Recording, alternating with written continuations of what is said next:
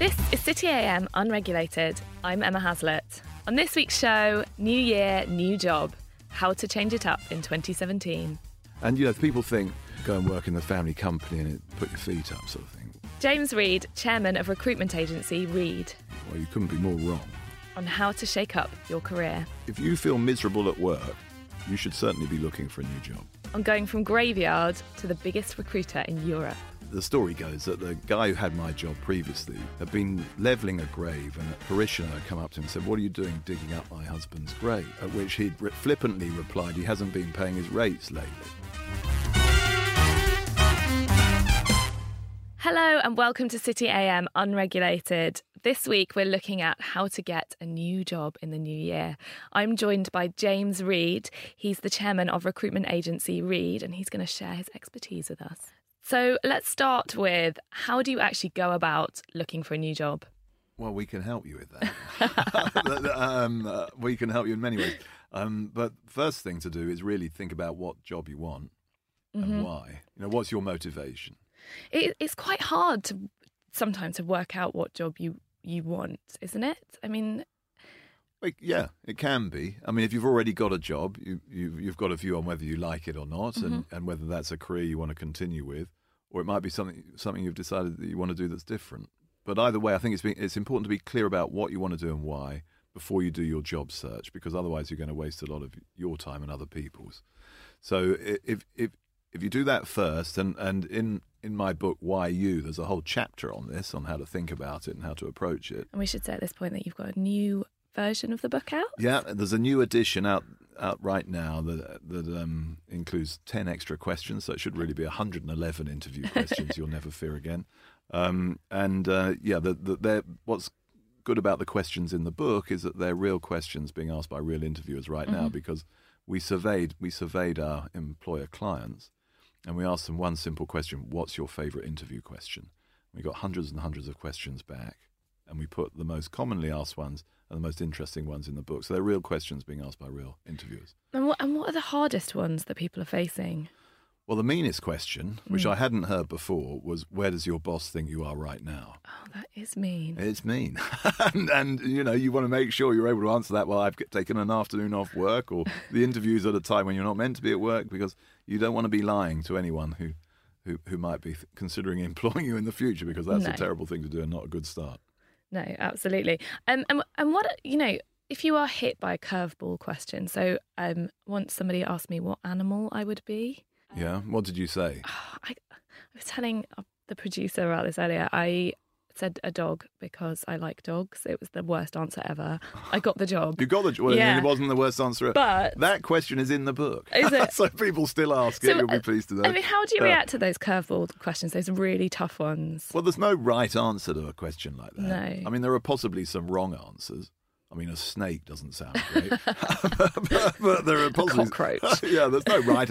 So I think what they're, they're they're trying to put you under a bit of pressure to see how you react under a bit of pressure, Mm-hmm. and and I think it's important to just take a moment to think carefully and, and, and to explain your thought process. So you might, I, mean, I wouldn't mind being my mum's dog because this dog is, you know, is is adored uh, and adoring, so and, and has a very nice life. I think so. If, if there's um, if you're able to explain why you've come to that view, I asked someone that question the other day, and they said, you know, they'd like to be a sloth. Which isn't an obviously attractive, uh, doesn't have lots of obviously attractive characteristics to potential future employers, but is Uh-huh. a popular animal, and they like trees. They said so. You know, there was some sense in that. And they're also really good at social media. Yeah. Well, they're fantastically successful media. marketers, aren't they, sloths? So, yeah, that's right. Um, at, at what point should you leave your job?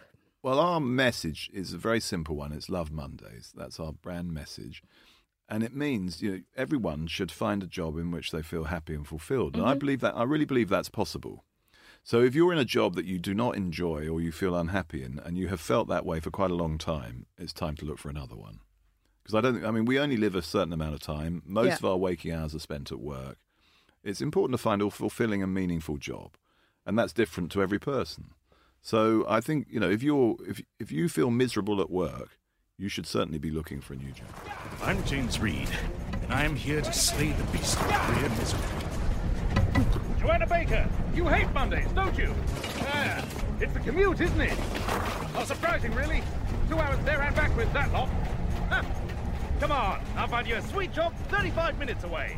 Yeah! I mean, that ad campaign makes me laugh every time. But in it, the character who is you, he's playing you, Yeah, right? my alter ego. Yeah, he's, Yeah. he- yeah. uh, He's not exactly me, but we share some characteristics. He uh, he goes into offices and takes people who are working in offices and asks them to be things like scuba divers and things. Is it possible to make as drastic a career change as that?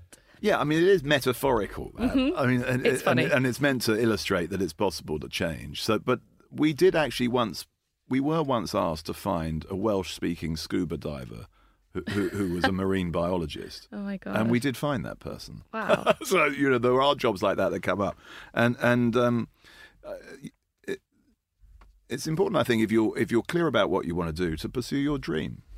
And if it's scuba diving, there are plenty of people who make a living as, as scuba divers. Going into the interview, I mean, you you said earlier that sixty percent of people get nervous when they go into interviews, which is, as you mentioned, crazy that forty percent don't. But what do you do? What? How do you prepare for an interview? Well, I think it's odd that 40% don't admit to feeling nervous when they go into an interview. If they don't, they've got a problem because it, uh, nerves is about energy. Yeah. And it's about channeling your energy constructively. And the best way to go into an interview is to be prepared for it. You know, there's that old adage, you know, fail to prepare, Yeah. prepare to fail. And it's true. And um, a good way to prepare for it is obviously read our book, which has got all the questions that you're quite likely to be asked in it.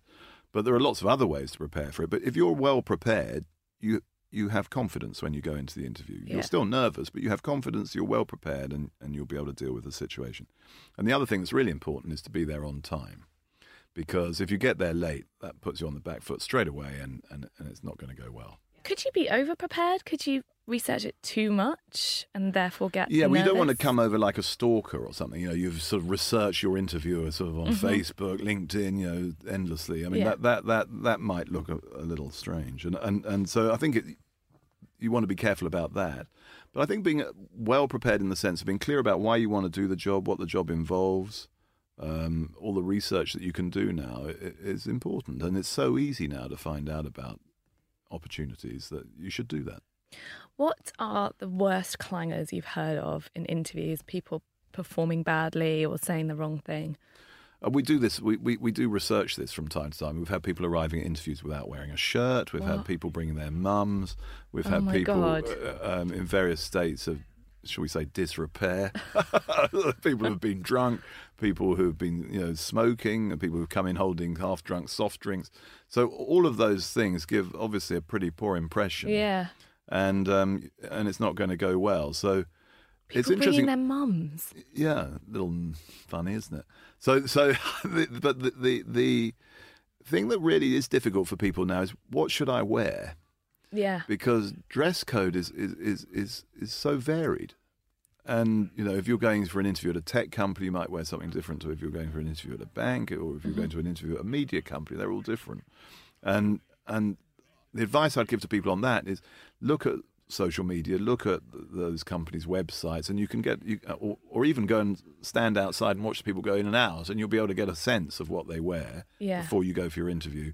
And when you go for the interview, maybe wear something that's a little just at the top end of smart for what they would typically wear. Mm-hmm. Because the first impression you give is, is hugely important. People judge people very quickly, and I'm not saying that's right, but they do. And uh, what you look like is very important.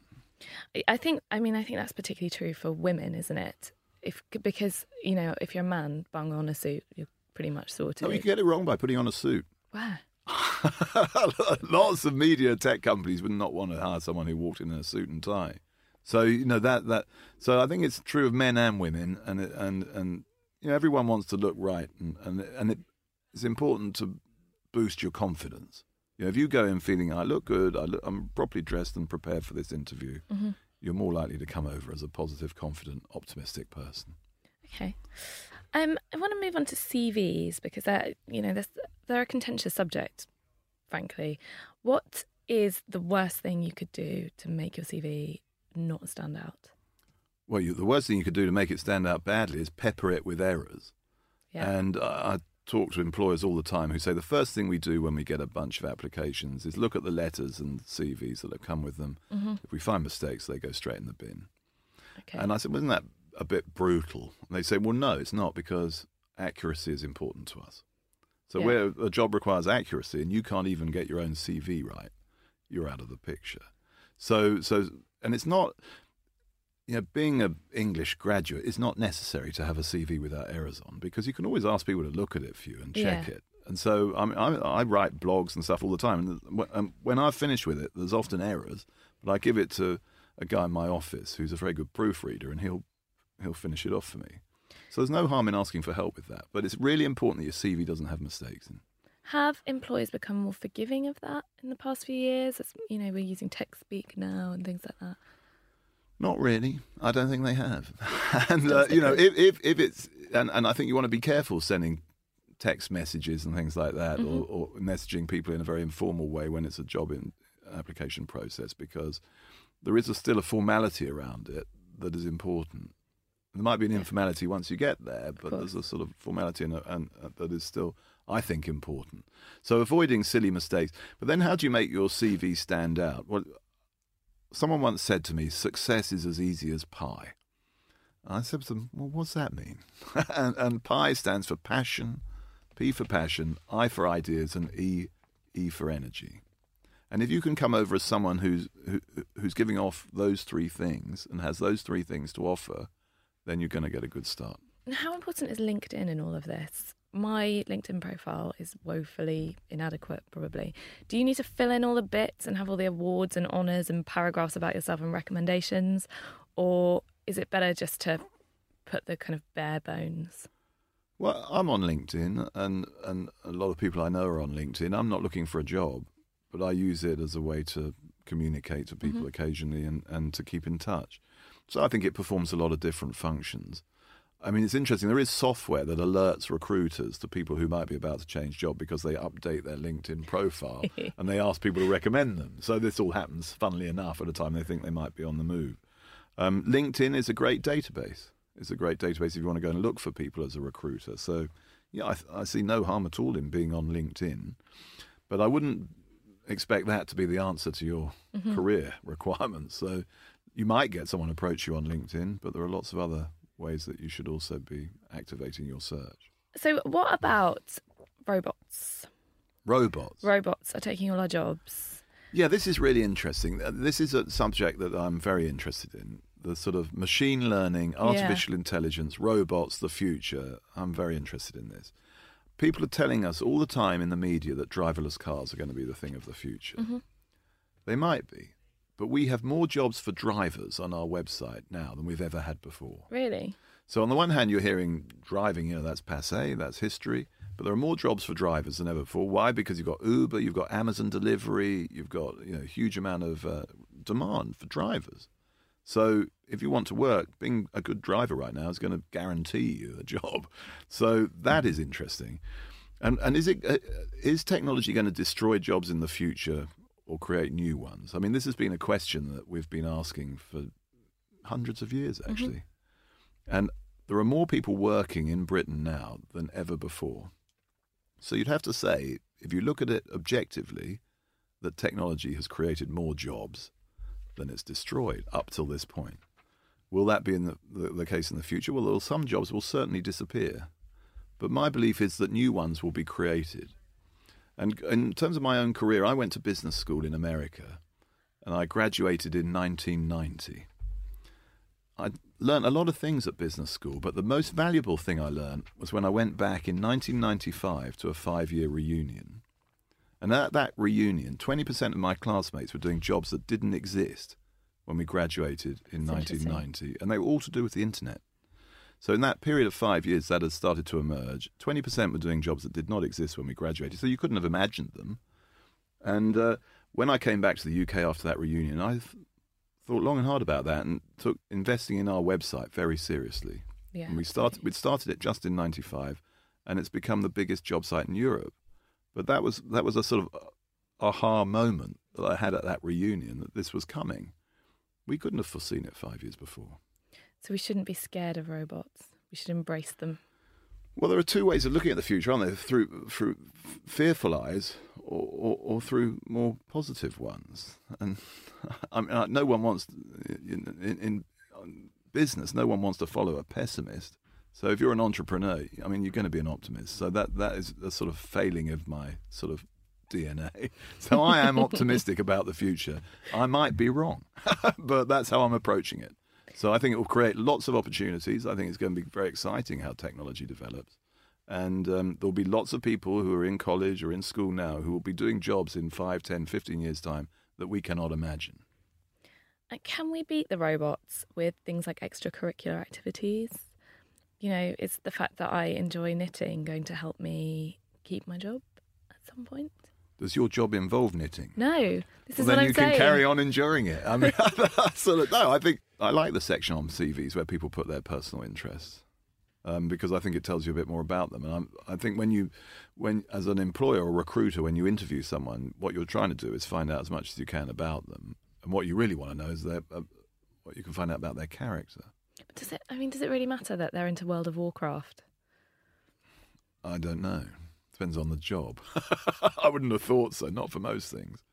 But I think it does matter. If, if you're able to say, and if, providing it's true, you've got to say things that are true. But if you're able to say, you know, I, I, I, I like running, I do marathon runs and raise money for charity, that shows that you've got an extracurricular interest that is, in, is going to impress people, I think. Okay. It's going to stand, set you apart as someone who's contributing in some different way beyond their work. And what are the other big trends you're seeing in the jobs market at the moment?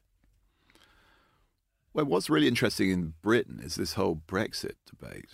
And you know, there was a lot of doom and gloom about what was going to happen should we vote Brexit, and a lot of concern amongst employers about that.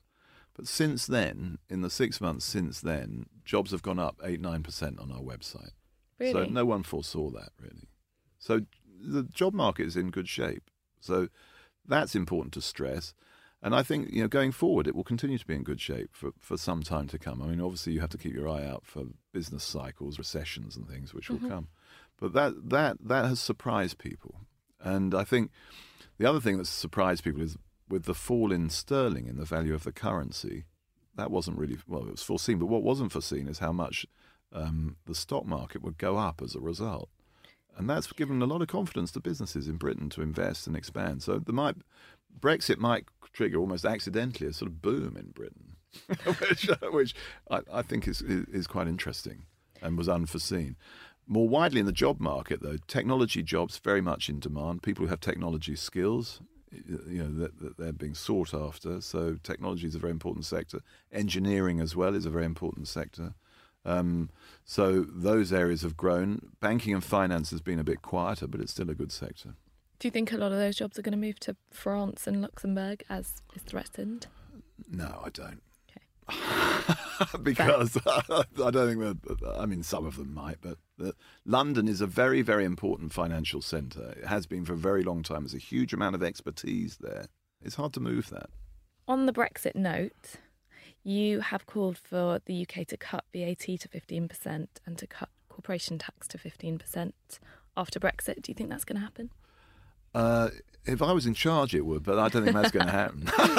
so, so um, and the reason I think that's a good idea is I think it's important to reposition. I think it's a this moment, you know, as a, as an entrepreneur, I see this moment. You, you, you look for opportunities in things. This is a this is a moment of opportunity for Britain, the country, to reposition itself Mm-hmm. as a different type of economy um, in Europe. On the, well, not in the European Union, but we're still in Europe that offers different things.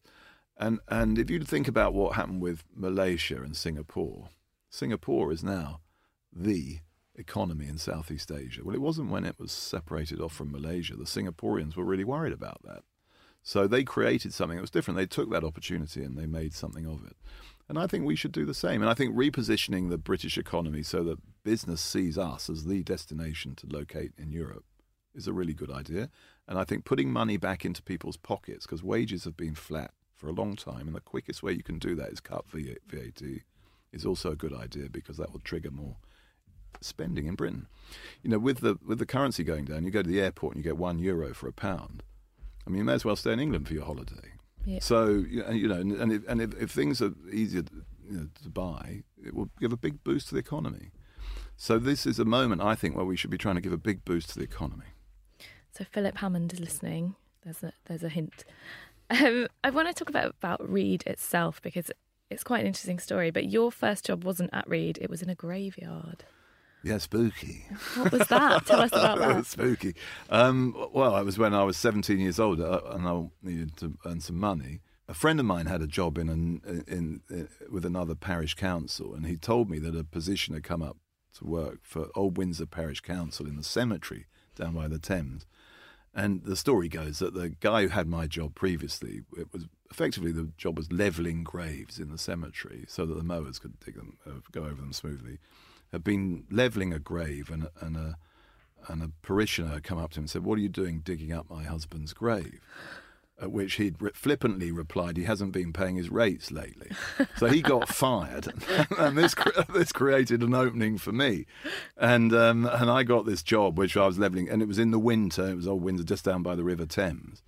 And it was cold and it was hard. It was hard work. Yeah, I can imagine. And I remember one foggy morning, I was I was um, working in the cemetery, and I could see this little old lady sort of picking her way down the pathway towards me through the fog. And she came up and she said, "Hello," and I, I said, "Hello." And she said, "Do you enjoy working here?" And I said, "Yeah, yeah, I do." And, and she said, "Well, at least it's not lonely." and then wandered off into the into the graves, and, and I still don't know whether this was an old person taking the Mickey or I'd seen a ghost. I, I, still don't know the answer to that. But uh, uh, it was a it was a good first job because I realised that there, some jobs are really pretty tough, and I didn't want to do that for the next 50 years. Oh, yeah, I can imagine.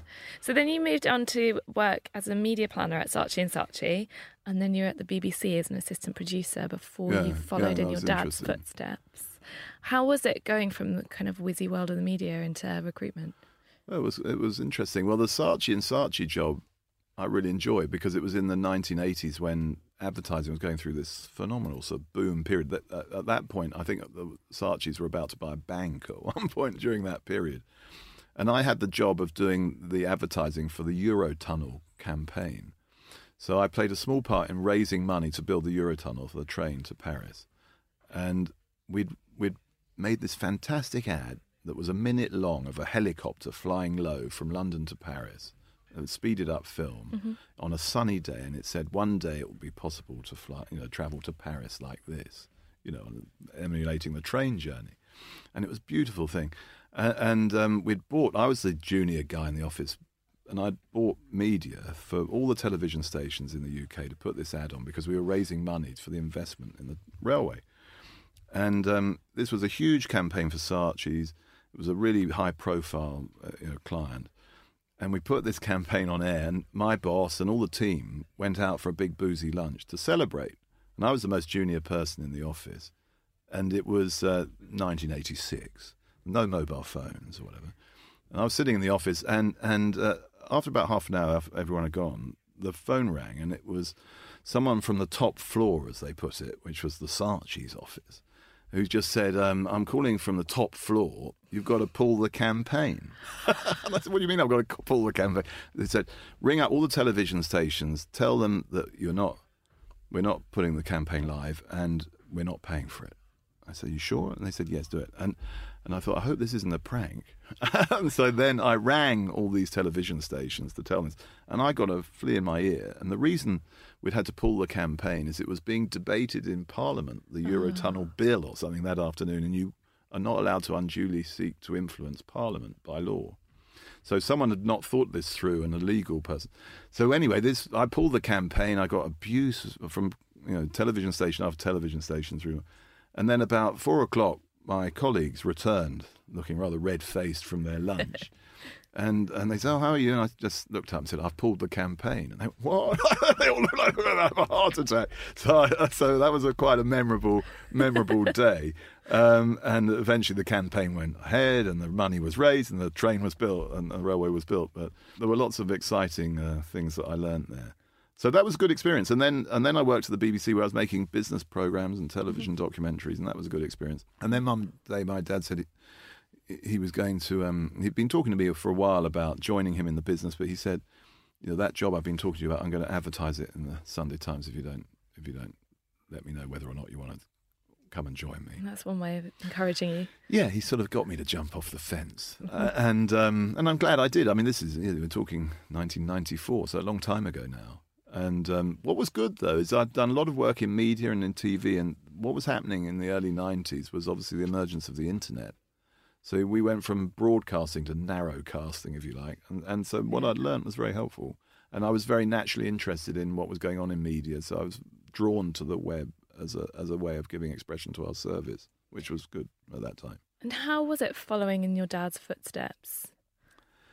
Yeah, Was it quite interesting. Uh, intimidating? do, you, do you compare yourself to him now? Uh, we're different people. I mean, and we have different strengths and weaknesses. I love my dad to bits. I've really loved working with him, and Mm-hmm. that's been a, a real pleasure for me.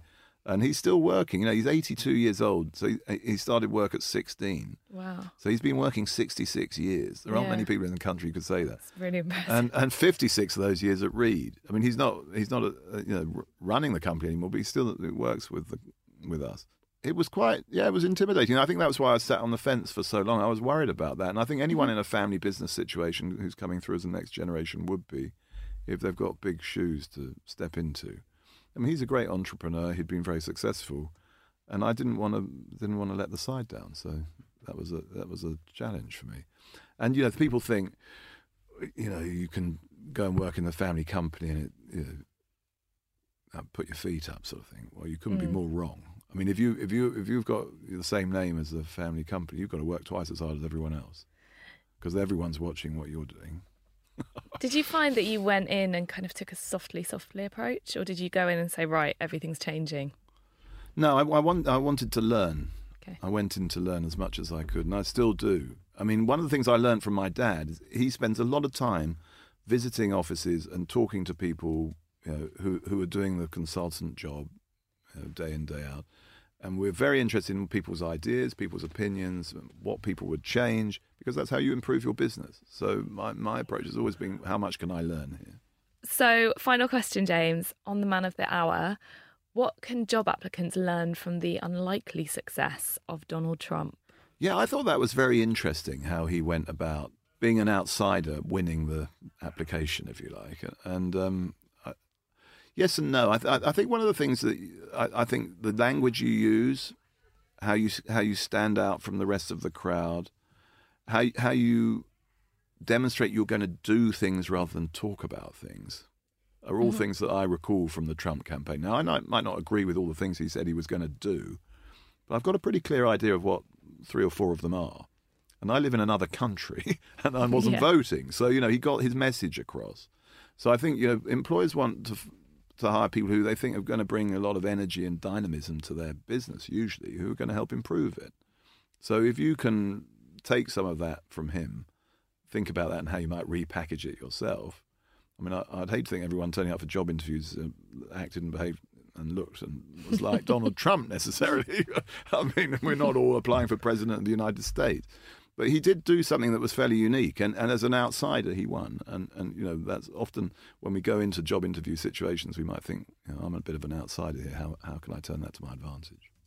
And if all else fails, just keep telling everyone that you're really, really great. Or better still, you're going to make them great.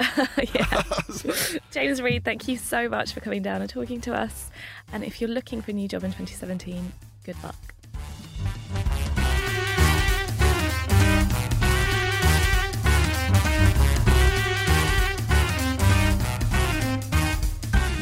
Thanks to James Reed, this has been City AM Unregulated. You can get Unregulated on cityam.com, subscribe with iTunes, Spotify, or use RSS with your favourite podcast player.